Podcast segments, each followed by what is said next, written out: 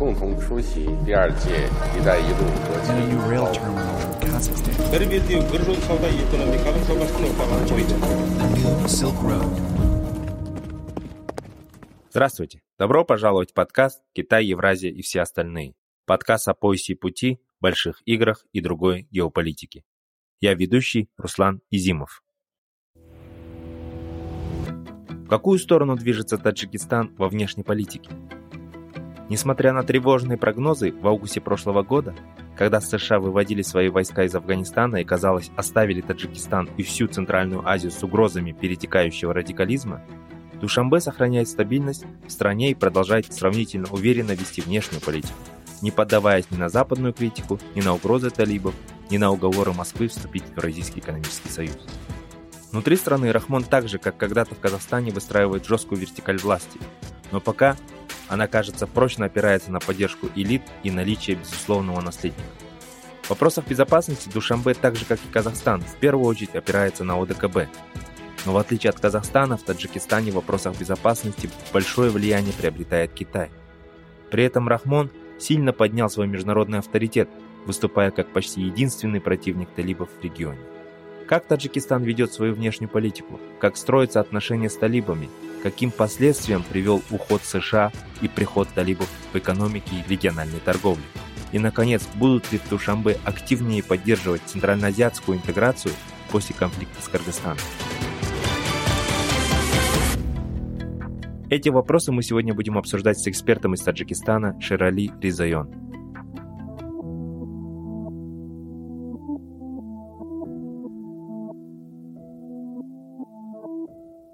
Шерали Ризойон, кандидат политических наук, независимый исследователь.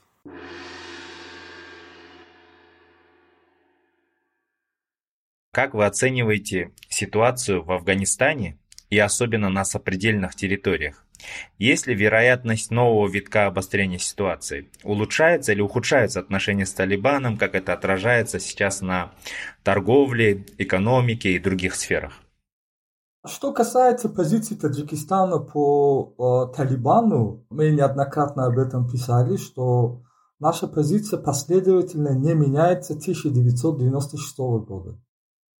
Когда первый раз талибы захватили власть в Афганистане, Таджикистан последовательно не признавал их власть и а, предлагал международному сотрудничеству, неоднократно а, выступал с, с инициативами о том, что подобная террористическая организация, которая э, в принципе опленила население, ну тогда с 20 с чем-то миллионным государством с таким населением, может создать очень большие угрозы и потенциальные такие вызовы для всего международного сообщества.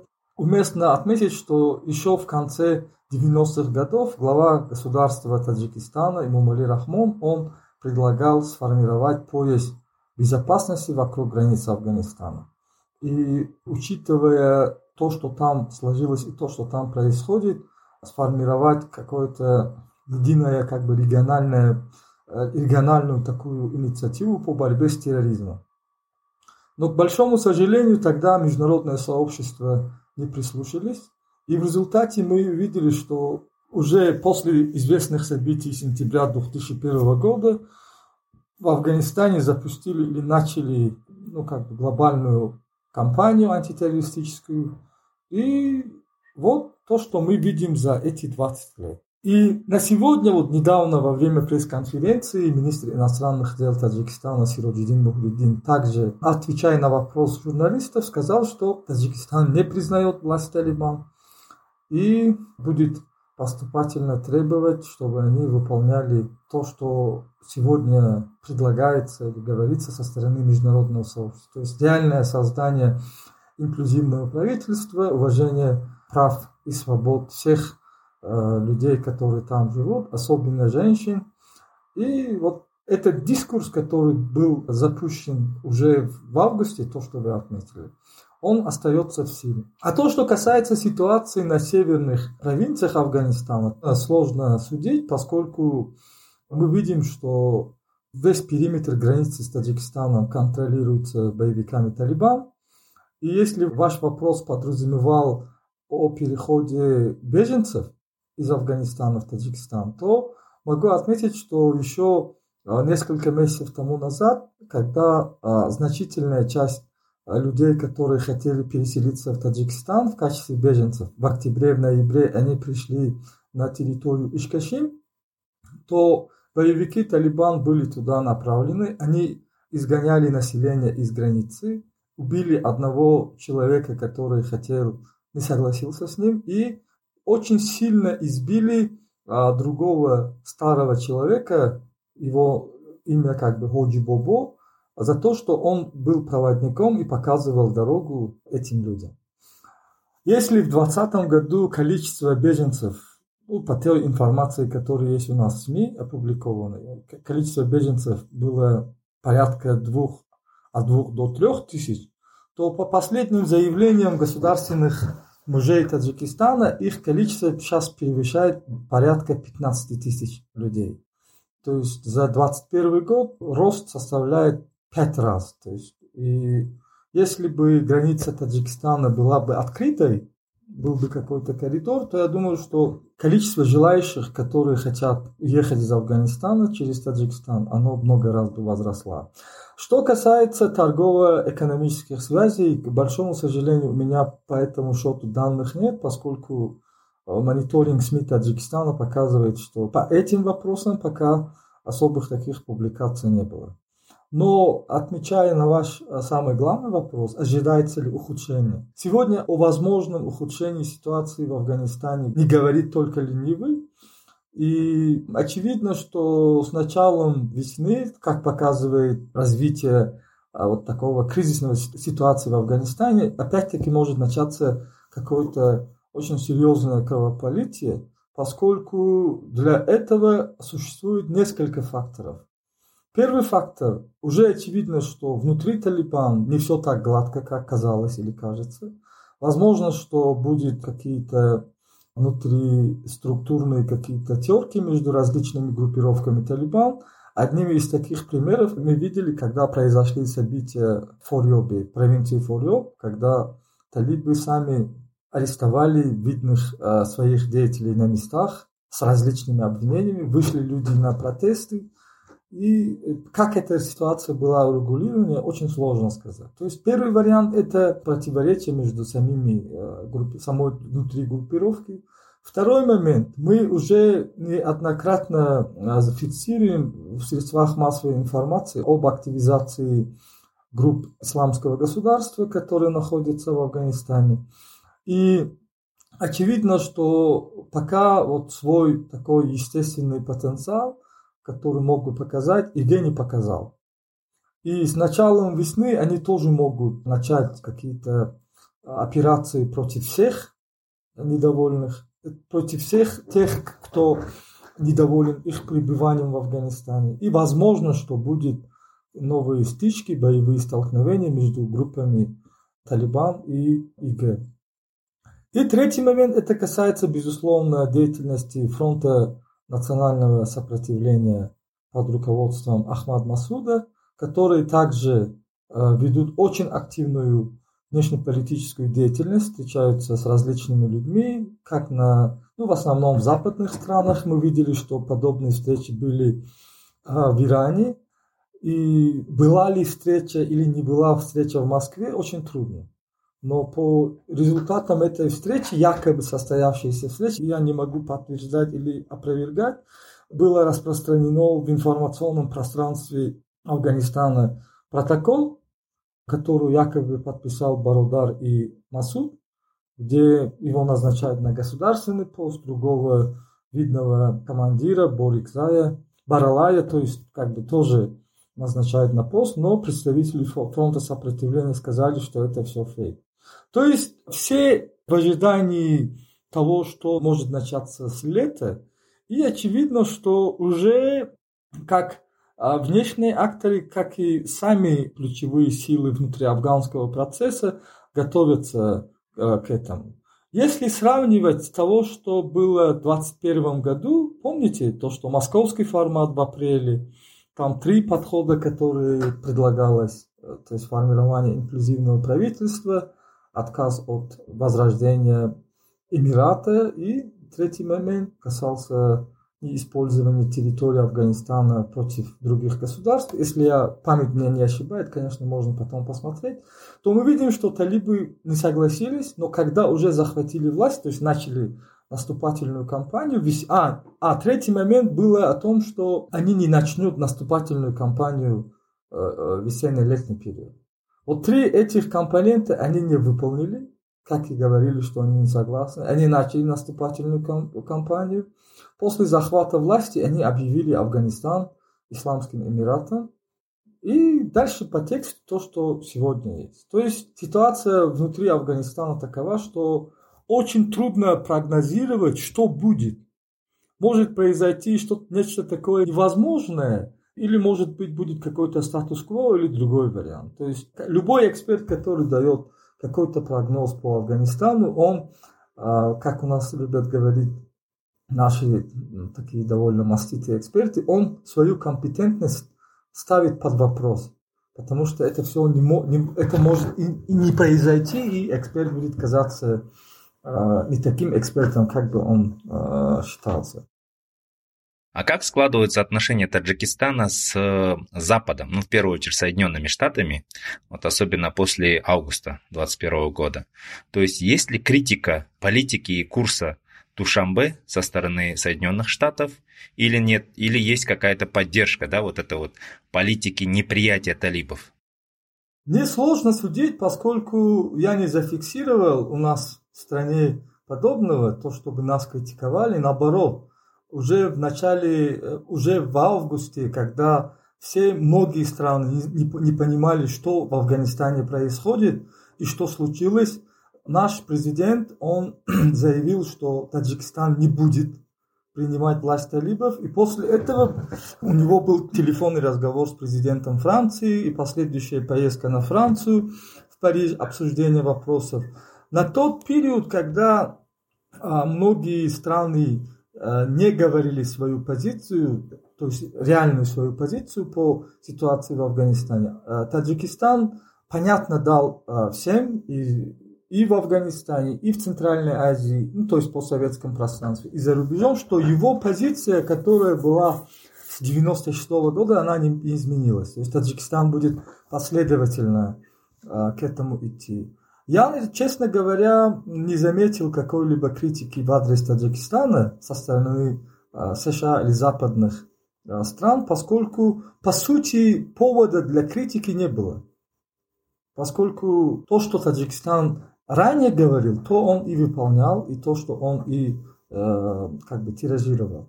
А что касается в целом восприятия политики, то сложно сказать, так как я думаю, что то, что мы не отдаем часть э, военной техники, которую привезли летчики из Афганистана, это тоже касается тем, что э, в первую очередь о том, чтобы не попали в руки э, Талибан эти ну, летательные аппараты заинтересован и сам Таджикистан. И насчет другого элемента, в этом и заинтересованы сами Соединенные Штаты, которые никаким образом не воспринимают то, чтобы вооружение, ну, летательные аппараты бывшего афганской армии перешли к боевикам Талибан. И то, что Таджикистан дал кровь более 30 а, людям, летчикам и им семьям, родственникам, и те, которые в последующем были вывезены из Таджикистана в США через третьи страны, говорит о том, что в этом вопросе а, правительственные структуры, они имели очень тесное взаимодействие. Хорошо, давайте немного поговорим в целом по внешней политике Таджикистана. Вот, насколько я посмотрел, в концепции внешней политики Республики Таджикистан, там четко прописано, что страна будет придерживаться многовекторной внешней политики. В принципе, такая формулировка, она характерна, я думаю, для всех остальных, кроме Туркменистана, да, стран региона.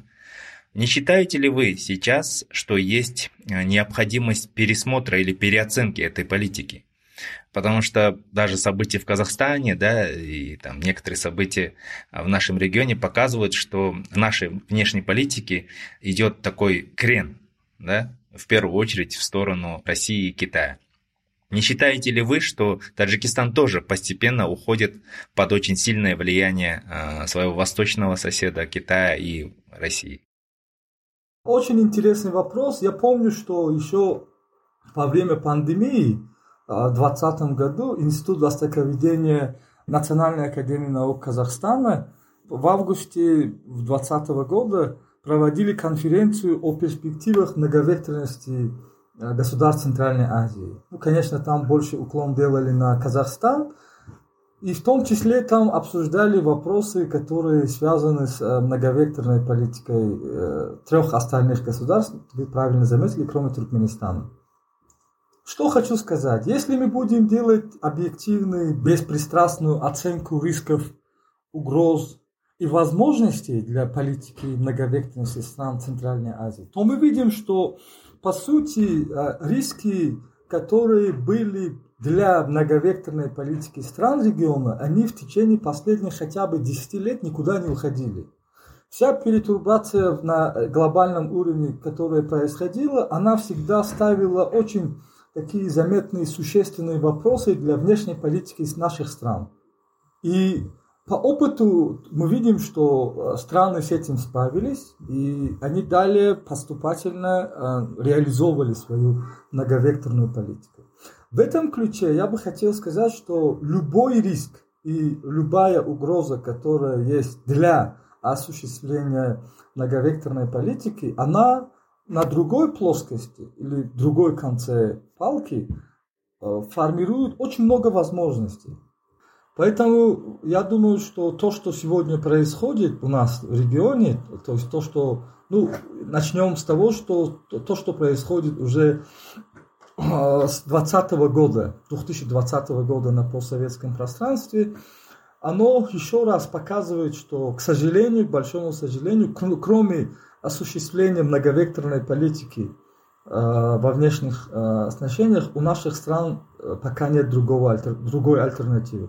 То есть может нарушиться баланс, который ну, по уровню статус-кво, который он сохраняется. Да? Вот что-то в политике, что-то в экономике, что-то в военной сфере, в обеспечении безопасности, торговли, коммуникации и всего остального. То есть нарушение данного баланса может иметь более такие серьезные негативные последствия для наших стран, нежели чем то, что мы э, сегодня как бы имеем. Поэтому я последовательный сторонник политики многовекторности стран Центральной Азии.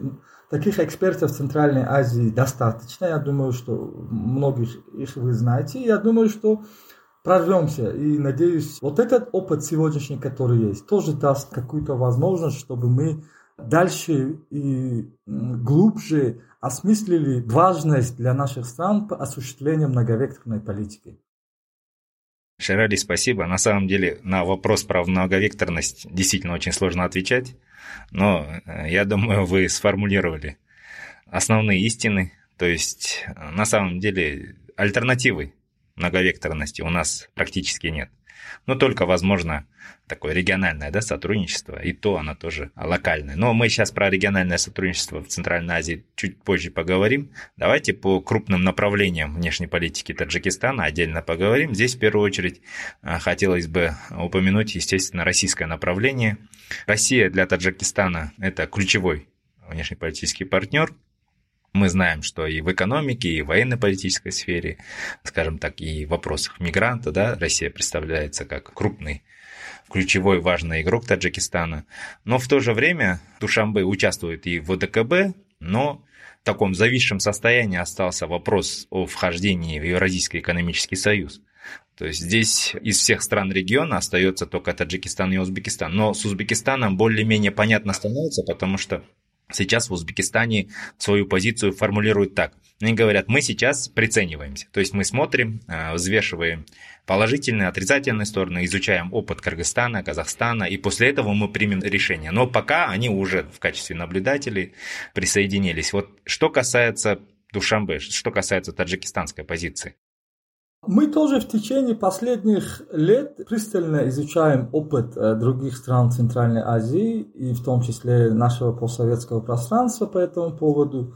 С этим вопросом ежегодно обращаются журналисты к государственным чиновникам, и у них ответ один и тот же. То есть мы изучаем вопрос, э, смотрим, и на этом фоне как бы, ну, в дальнейшем, может, примем решение и могут потом далее обнародовать. Но то, что касается взаимоотношений России, Россия это, безусловно, наш самый важный и значимый партнер во внешней политике. Это обозначено и в нашей концепции внешней политики, где э, первое государство, которое упомянуто в данном документе, это и есть Россия. То есть Таджикистан и Россию связывают очень большие общности, интересы. Тот факт, что в Таджикистане расквартирована самая многочисленная сухопутные силы России, говорит о многом. То есть именно взаимоотношения России и Таджикистана в сфере безопасности, политики, военного сотрудничества, оно масштабно и охватывает практически все сферы, начиная от подготовки кадров для наших военных ведомств, заканчивая непосредственной помощью, которую оказывает Россия по оснащению нашей армии боевой техникой и вооружением. То же самое можно отметить про Казахстан, который в прошлом году оказали военную помощь с учетом возможных и потенциальных рисков, которые могут иметь для стран ОДКБ или стран Содружества по южному направлению, то есть именно то, что касается по Афганистану. И на этом фоне мы можем сказать, что... Что мы можем сказать? Мы можем сказать, что да, безусловно, Россия наш главный партнер в военной сфере, в политике. Очень много схожих интересов и позиций. И на фоне последних событий, которые мы видим после августа 2021 года в Афганистане, мы видим, что Военное сотрудничество Таджикистана и России еще более укрепилось, поскольку были проведены несколько военных учений прямо вблизи границ Таджикистана и Афганистана, в том числе с участием военных как Узбекистана, так и других государств-членов ОДКБ. Поэтому ваш вопрос, он интересен тем, что невозможно так коротко ответить на все эти вопросы и связывать это с различными другими факторами. То есть вопрос военно-политического сотрудничества Таджикистана, он всегда оставался в повестке как важная сфера уже в течение последних 20 лет, ну, после начала событий 2002 года в Афганистане. И оно от повестки не уходило. И что объединяет Россию и Таджикистан? В первую очередь, это реальные угрозы, которые существуют, которые исходят из Афганистана. Потому что мы видим, что наличие боевиков центральноазиатского происхождения в Афганистане существенным образом меняет картину по обеспечению безопасности. И то, что после своего, мягко говоря, бегства обнародовал Атом Мухаммад Нур, видный политический деятель и бывший губернатор провинции Мазориш Балх, а, Балх Афганистана, то, к большому сожалению, вот руководителем, то есть первым лицом боевиков центральноазиатского происхождения, как ни странно, оказался гражданин Казахстана. И мы видим, что есть такие группы, как из числа граждан Таджикистана, Узбекистана, Казахстана, Туркменистана и а, других государств нашего региона. И в том числе э, э, некоторые эксперты, обозреватели говорят о наличии э, граждан и самой России в этой части Афганистана. Поэтому я думаю, что упор на военно-политическое сотрудничество в свете новых угроз и вызовов, он безусловно важен, потому что сам модель, то есть та, сама практика, которую реализовали Талибан, может существенным образом с начала весны оживить экстремистские группы, подпольные ячейки, которые находятся у нас в странах. Или э, тех людей, которые э, более позитивно настроены на тот опыт. То есть можно как бы захватить э, ну, силовым методом власть. Если мы согласимся с той версией, которую сегодня распространяют официальные власти Казахстана, если мы согласимся, то есть э, с оговоркой, то мы уже видим, что есть некая такая неразрывная связь между теми событиями, которые произошли после августа в Афганистане, то есть до августа в Афганистане, и теми событиями, которые произошли в январе в Казахстане. Когда так, э, ну, если есть, я говорю с оговоркой, ну, экстремистно, радикально настроенные люди начали. Хотя есть и другие интерпретации, но неважно, мы соглашаемся, не соглашаемся с этими позициями, но очевидно, что фактор вызовов угроз от радикальных групп, он не гипотетический, а он, э, к сожалению, существует в реальности. Что касается отношений с Китаем, то есть э, я, кстати, наблюдал и в сети Facebook, и в других, скажем так, информационных ресурсах большие споры да, относительно того, э, что на самом деле Китай делает в Таджикистане, особенно вот в сфере военной. Да? То есть есть военная база, нет, даже об этом были, было написано немало статей в западных изданиях. А, вот. Но а, если исходить из официальных источников информации, то есть из а, госорганов, та информация, которая поступает из госорганов Таджикистана, то де юре никакой военной базы нет. Но в то же время мы все тоже понимаем, что есть какой-то военный объект, который строится совместно с китайской стороной или для китайской стороны. Но это тоже не, на самом деле не так сильно важно. А, я бы хотел тут уточнить, точнее вот прям прояснить именно с экспертом из Таджикистана, с компетентным, что делается, как идет сотрудничество с Китаем в том числе в военной сфере. Если даже строятся какие-то объекты, то тут а, чисто такой фактор Афганистана, то есть защита границы, да, что под прохождение есть там такой коридор, да, афганский, или а, есть какие-то попытки со стороны таджикистанских властей как-то диверсифицировать свои отношения с Россией, да, с другими игроками, усиливая сотрудничество с Китаем, или какие-то другие версии. Во-первых, что касается взаимоотношений Таджикистана и Китая, мы а, отмечаем, что об этих отношениях больше пишут в зарубежных изданиях, нежели в самом Таджикистане. Я, когда как человек, который работает, живет в Душамбе, работает здесь, как бы занимается исследованием вопросов региональных процессов, да, у нас, когда я все это читаю, мне это кажется очень таким странным. Они говорят о таких вещах, о которых будучи в Душанбе и будучи общаясь с нашими коллегами, мы сами не в курсе о том, что это есть или нет. И это первый момент. Второй момент. К большому сожалению, э, нужно констатировать, что взаимоотношения Китая и Таджикистана, оно стало объектом осуществления гибридных войн, которые проводится у нас в регионе. То есть, когда об этом пишут э, про китайские, таджикские разные проекты и другое, пятое, десятое, об этом пишут СМИ, которые, они по сути э, страны финансируемые страны, страны их происхождения, по сути, они геополитические конкуренты с самим Китаем. И вот на этом фоне, на фоне осуществления информационной войны с Китаем, э, получаются, появляются такие моменты. Третий момент, то, что касается таджикско-китайских отношений и то, что э, нужно об этом говорить, э, Китай и Таджикистан, они до этого также осуществляли совместные проекты в этой сфере. Один из этих проектов можно назвать Центр борьбы против терроризма, экстремизма и сепаратизма, которую китайское правительство профинансировало – и после сдачи этой инфраструктуры оно было передано МВД Таджикистана. То, что вот в последнее время пишут о китайских военных объектах на территории Таджикистана, да, очень сложно, поскольку сложно сказать, их есть или их нет. Официальные наши структуры говорят, что их нет.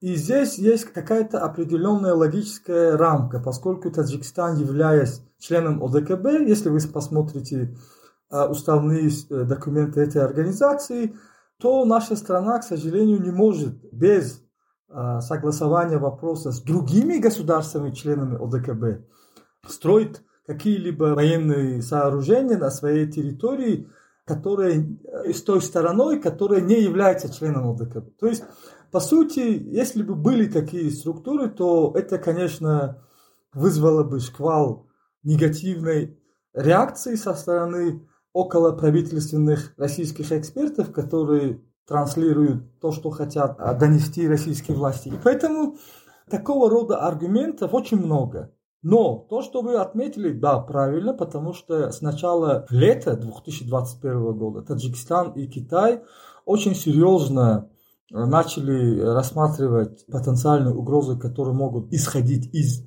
Афганистана. И с учетом того, что там на, в Афганистане действуют боевики восточно-туркестанского движения, да, исламского движения, то мы понимаем озабоченность Китая. Но если смотреть по тому, что произошло, мы видим, что основным бенефициаром той ситуации, которая сложилась в Афганистане, выступает Пакистан. И далее вторым по значению бенефициаром выступает сам Китай, который очень тесно работает с Талибаном. И здесь появляется какая-то нестыковка логических выводов. Я предполагаю и ожидаю, что и в дальнейшем будут очень много подобного рода публикаций с возможными фотографиями, там, другими, другими, этими, этими, о наличии каких-то китайских объектов в Таджикистане. Но э, я убежден, что кроме вот инфраструктуры, которая направлена на разработку полезных ископаемых, а, других этих можно найти, то есть очень трудно будет найти и очень серьезно аргументировать.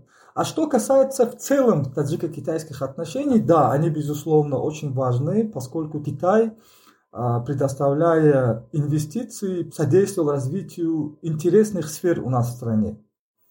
То, что были построены дороги, которые соединяют все регионы Таджикистана. К слову, и для вас, и для ваших слушателей хочу отметить, что в советское время регионы Таджикистана, то есть центр, столица, восток и север, они были раздробленными. То есть не было круглогодичной дороги, которая бы соединяла Душамбе, условно сказать, с Харогом, Душамбе и с Худжандом.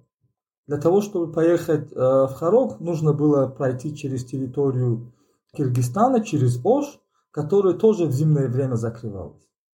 И тоже касается дороги на север, э, в административный центр Сагдийской области, в Худжан, то есть нужно было использовать дороги Узбекистана.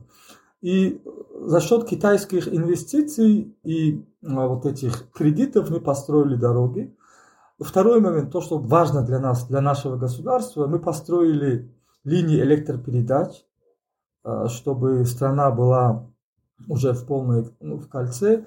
Таджикистан в начале десятых годов, ну, третий момент, был в основном импортером цемента, который возили из Кыргызстана, из Пакистана. А уже в течение последних 7-8 лет Таджикистан сам превратился в крупного поставщика цемента, как и наши соседние страны, так и тот же самый Афганистан. То есть э, таких, э, очень таких интересных, э, успешных проектов очень много. Но, понимая вашу заинтересованность об этом, я не могу касаться вопроса синофобии у нас в стране. То, что иногда пишут в этом. В Таджикистане синофобские настроения, они не так сильны, поскольку это связано, может быть, и с политической культурой. То, что у нас сложилось, это первый момент. И второй момент, это с опытом соприкосновения с китайцами. Например, у нас в национальном эпосе, ну, в культуре, да, китайцы имеют некий такой нейтральный образ. И наличие когда-то тесных торговых связей по линии шелковой пути, дороги и все остальное, оно как бы имеет нейтральный. У нас не так, чтобы наш эпос строился на, на нашем противоборстве или на нашей войне с китайцами, то, что у других наших соседей по Центральной Азии. Вы, я, я, конечно, э, думаю, что вы поняли, о чем я говорю. И к большому сожалению, нужно констатировать, что все антикитайские настроения, которые появляются в Таджикистане, они, безусловно, в первую очередь связаны либо, во-первых, с действием китайских совместных предприятий, которые у нас работают. То, что они не разрешали вывозить камни, это вызвало очень, ну, это ВСП Заравшон вызвало очень серьезное возмущение населения. Второе, вред, который они наносят экологии, то, что рыба, которая погибла в реке Шинг, в Панджикенте, это тоже СП Заравшон. И третий момент – это публикации в китайских СМИ, которые далее транслируют СМИ Таджикистана.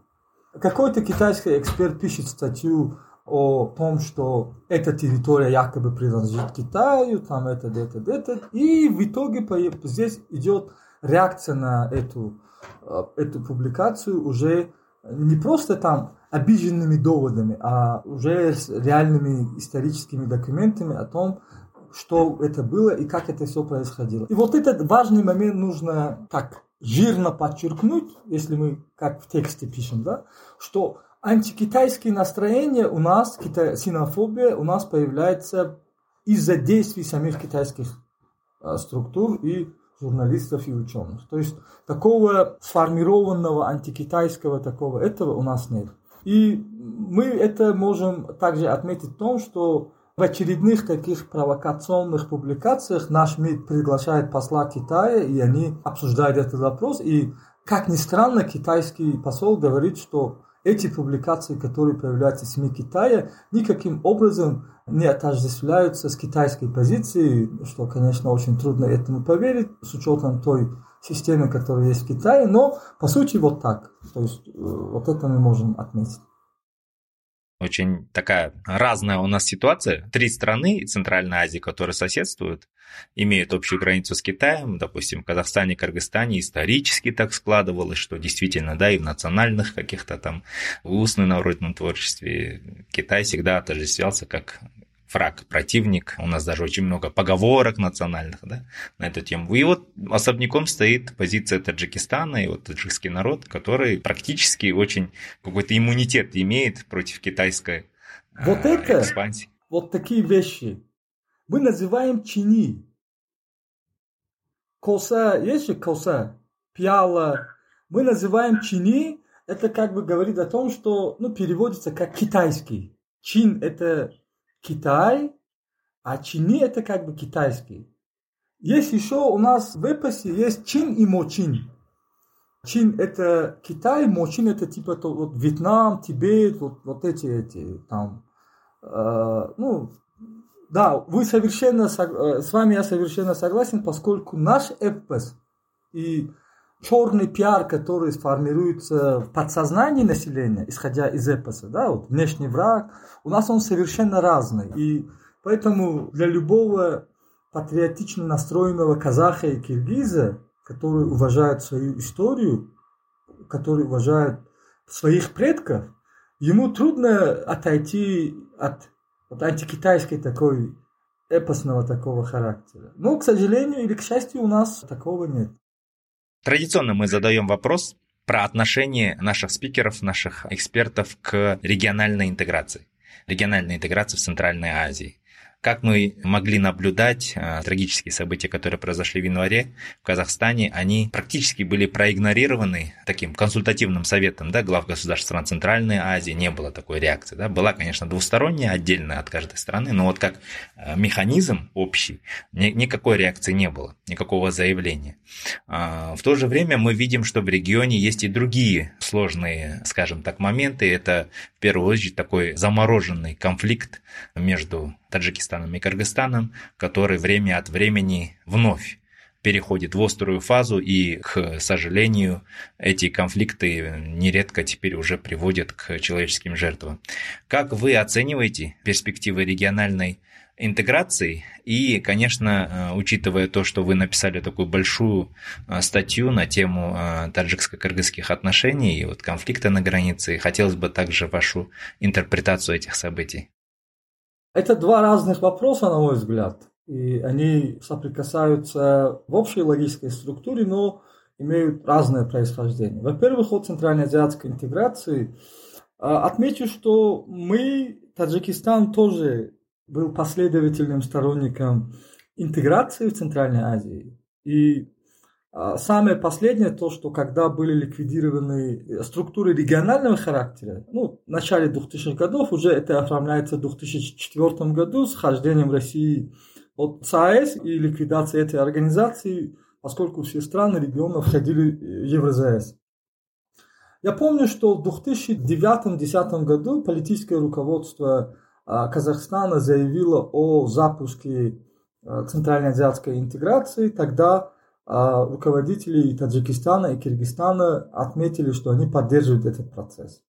Но новый фонд региональной интеграции и регионального взаимодействия в Центральной Азии мы наблюдаем уже после 2016 года. И тот факт, что уже трижды были проведены консультативные встречи глав государств нашего региона, оно говорит о том, что не нужно форсировать, не нужно оформляться в виде какой-либо структуры, а больше работать на, во-первых, возрождение тех связей, которые были у наших стран во время Советского Союза. Вы э, сами прекрасно знаете, что у нас в Центральной Азии есть тот пласт экспертов, которые в принципе говорят о том, что Центральная Азия как регион, он уже давно деформирован и он не существует, поскольку у стран разный экономический потенциал, во внешней политике они тоже имеют свои особенности. Есть фактор цивилизационный, это туркоязычный и персоязычный элемент и все остальное. Но несмотря на это, несмотря на все эти вопросы, мы видим, что от реального факта улучшения взаимоотношений стран Центральной Азии после 2016 года выиграли все. Проигравших сторон в этом процессе нет.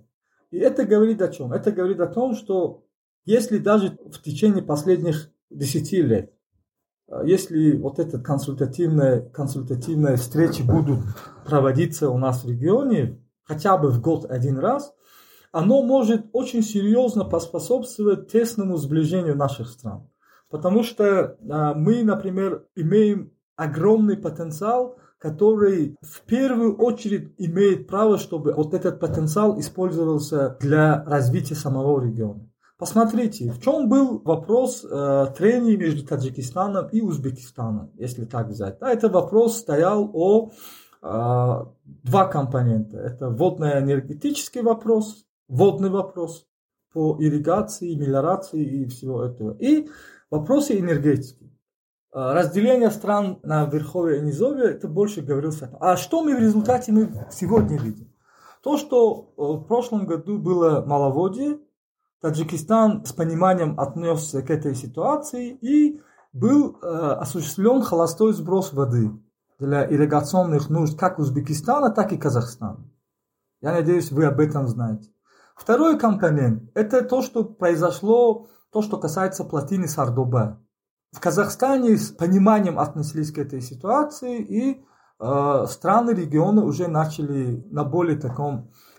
То есть они понимали, что это техногенный вопрос, то есть ЧС, который не зависит от политики той или иной страны. Это может произойти в любое время, и с пониманием к этому отнеслись, и это говорит о многом, что есть огромный потенциал. И третий момент, то, что хотел отметить, что в течение последних уже можно сказать, четырех лет Узбекистан превратился в крупного покупателя электроэнергии Таджикистана. Что, например, 10 лет тому назад, если кто-то бы кому-то бы об этом сказал, все бы сказали, что это уже на уровне э, мифологии, да, это невозможно. Но оказывается, то, что у нас в стране большой избыток производства электроэнергии в весенне-летний период, и в Узбекистане тоже ощущается нехватка электроэнергии да, в этот период, то есть страны могут договориться, и Таджикистан продает электроэнергию Узбекистану по очень низкой цене, и в свою очередь Узбекистан продает Таджикистану газ тоже по низкой цене. То есть наш потенциал, производственный потенциал в сфере энергоносителей, он может облегчить наши проблемы, которые, в принципе, по сути существуют у нас в странах регионах. Это очень хороший признак и это очень хорошее явление, когда мы говорим об интеграции стран Центральной Азии. Второй момент, это касается вопроса открытия дорожной инфраструктуры. И то, что были открыты границы Таджикистана и Узбекистана, то есть где-то 14 или 15 пограничных пунктов, оно на первый год 1,1 миллионов граждан Таджикистана поехали в Узбекистан, и 1,2 граждан Узбекистана приехали в Таджикистан. То есть посмотрите, какой поток произошел с августа 18 э, по декабрь 18. То есть в течение пяти месяцев был такой огромный поток. Потому что э, есть очень большой запрос между населением, чтобы они э, как-то соприкасались, то есть ездили друг к другу. И эти и другие факторы говорят о том, что мы сегодня видим, что от реальной интеграции стран Центральной Азии выигрывают все. И несмотря на различные скептические оценки, а, существует огромный потенциал в этой сфере. Логика такова, что если мы будем дальше медленно, но поступательно, если мы будем идти более тесным а, отношениям внутри у нас региона, это даст нам много возможностей, нежели если мы остановим этот процесс. А что касается таджикско-киргизского приграничного конфликта, об этом написано очень много. Этот вопрос уже в течение последних ну, 15 лет очень актуальный. И, к сожалению, этот вопрос имеет место быть как между Таджикистаном и Киргизстаном, так и между Узбекистаном и Киргизстаном. И причем это происходит в такой очень сложной для нашей Центральной Азии в регионе Ферганской долины. И поэтому я, как а, сторонник э, дружбы и сотрудничества между странами Центральной Азии, смотрю на этот вопрос позитивно, потому что эта проблема обречена на то, чтобы его решили. И я убежден, что эта проблема решится. Но здесь нужно учитывать несколько принципов. Во-первых, чтобы соблюдались все ранее подписанные документы, хотя бы те документы, которые были подписаны в условиях независимости нашей страны. Во-вторых, не было скрупулезных и политически мотивированных заявлений, которые направлены на внутреннюю аудиторию, на формирование какого-то политического капитала для внутриэлитной борьбы. И это э, не выдавало какой-то негативный фон на региональном уровне. И третий момент это то, что очень важно, на мой взгляд, то, что была какая-то политическая воля, чтобы решить вопрос. Потому что без политической воли, а без гарантия соблюдения принятых решений, этот вопрос решить невозможно. И напоследок по этому вопросу хочу сказать, что между Таджикистаном и Узбекистаном были тоже такие проблемы. И благодаря вот трем этим компонентам этот вопрос решился. И мы видим, что хотя очень мало у нас в экспертном сообществе говорят а, о киргизско-узбекских приграничных спорах, и некоторые эксперты уже поспешили объявить, что уже, это уже закончено, но по факту мы видим, что это уже не законченный процесс, а там существует очень много моментов, о которых, я не знаю почему, замалчивают как в Узбекистане, так и в самом Киргизстане. И здесь, то есть это общая проблема для трех стран Ферганской долины, если учитывать, если Чимкент считать Ферганской долиной и для Казахстана тоже. И я думаю, этот вопрос обречен на решение, и он может быть решен только с пониманием важности обеспечения национальных интересов всех заинтересованных стран. И на основе взаимной уступки, готовности идти на взаимные уступки и для мирного решения этого вопроса. Потому что если мы в скором времени этот вопрос не решим, то а, в конечном итоге, в среднесрочной перспективе, эта проблема будет выступать как фактор давления на наших стран со стороны а, внешних факторов. Спасибо большое за очень содержательную беседу.